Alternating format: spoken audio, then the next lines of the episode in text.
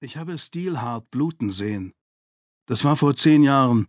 Ich war damals acht. Mein Vater und ich hatten die First Union Bank in der Adam Street aufgesucht. Damals, vor der Annektierung, benutzten wir noch die alten Straßennamen.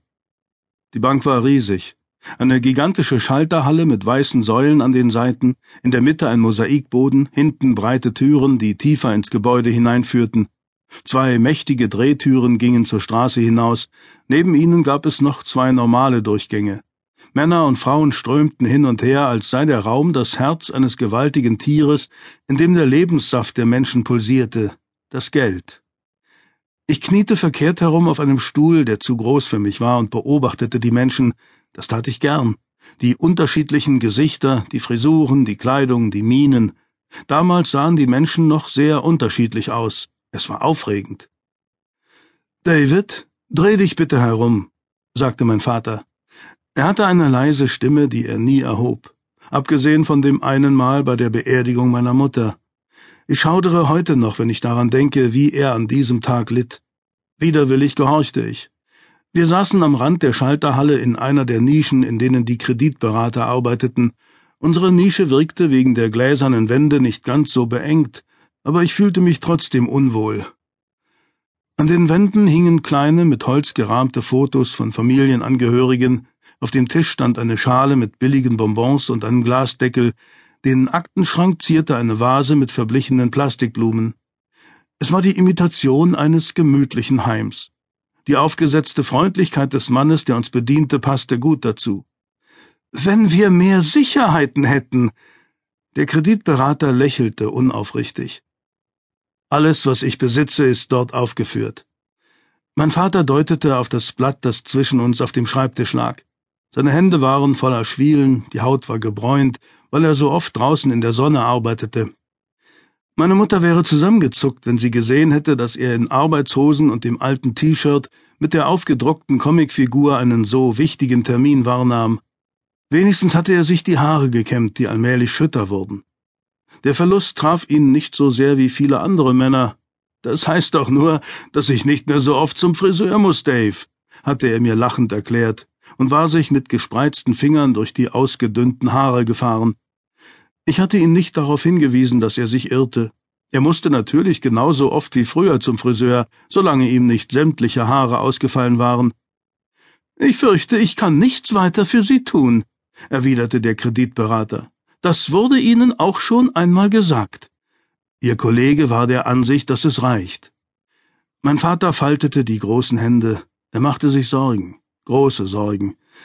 Der Kreditberater lächelte ungerührt und tippte auf einen Stapel Papiere auf seinem Schreibtisch. Die Welt ist jetzt viel gefährlicher, Mr. Charleston. Die Bank hat sich entschieden, keine Risiken mehr einzugehen. Gefährlicher? fragte mein Vater. Nun ja, Sie wissen schon, die Epics. Aber die sind doch nicht gefährlich, erwiderte mein Vater leidenschaftlich. Die Epics sind hier, um uns zu helfen. Nicht das schon wieder, dachte ich. Nun verging dem Kreditberater das Lächeln, als hätte ihn der Ausbruch meines Vaters erschreckt. Verstehen Sie es denn nicht? Mein Vater beugte sich vor. Es sind keine gefährlichen Zeiten. Es sind wundervolle Zeiten. Der Kreditberater legte den Kopf schief.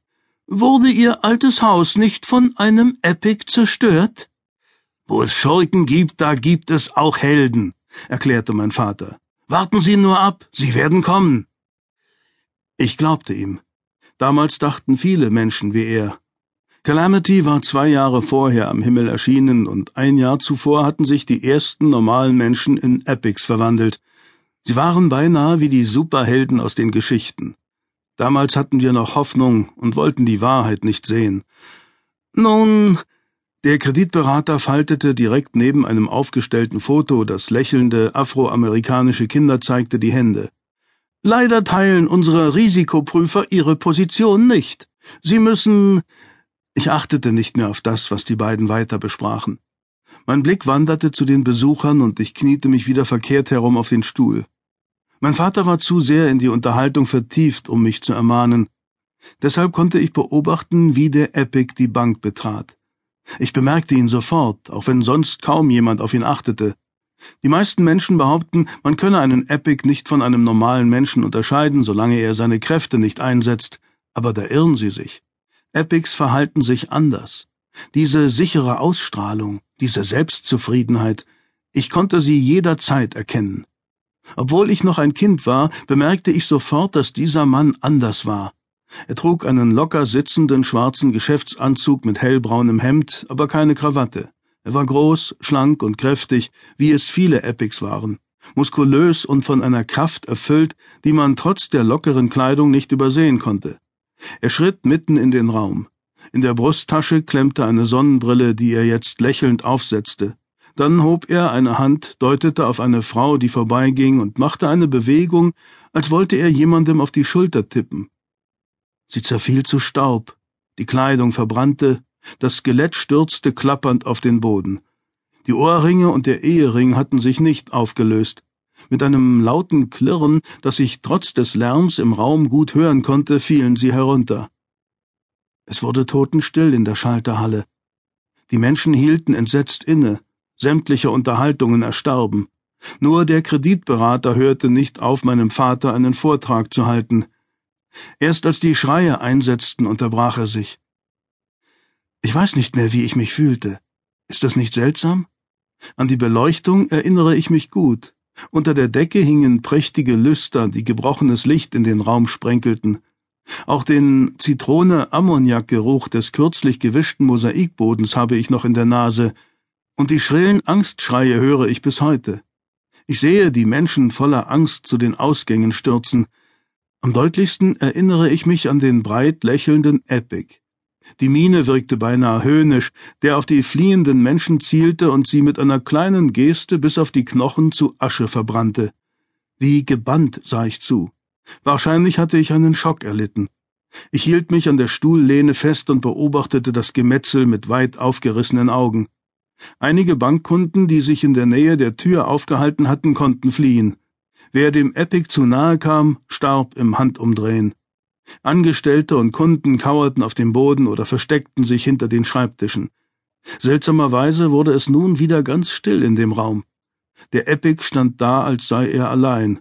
Einige Papiere segelten durch die Luft, vor ihm lagen Knochen und schwarze Asche auf dem Boden. Ich heiße Deathpoint, verkündete er.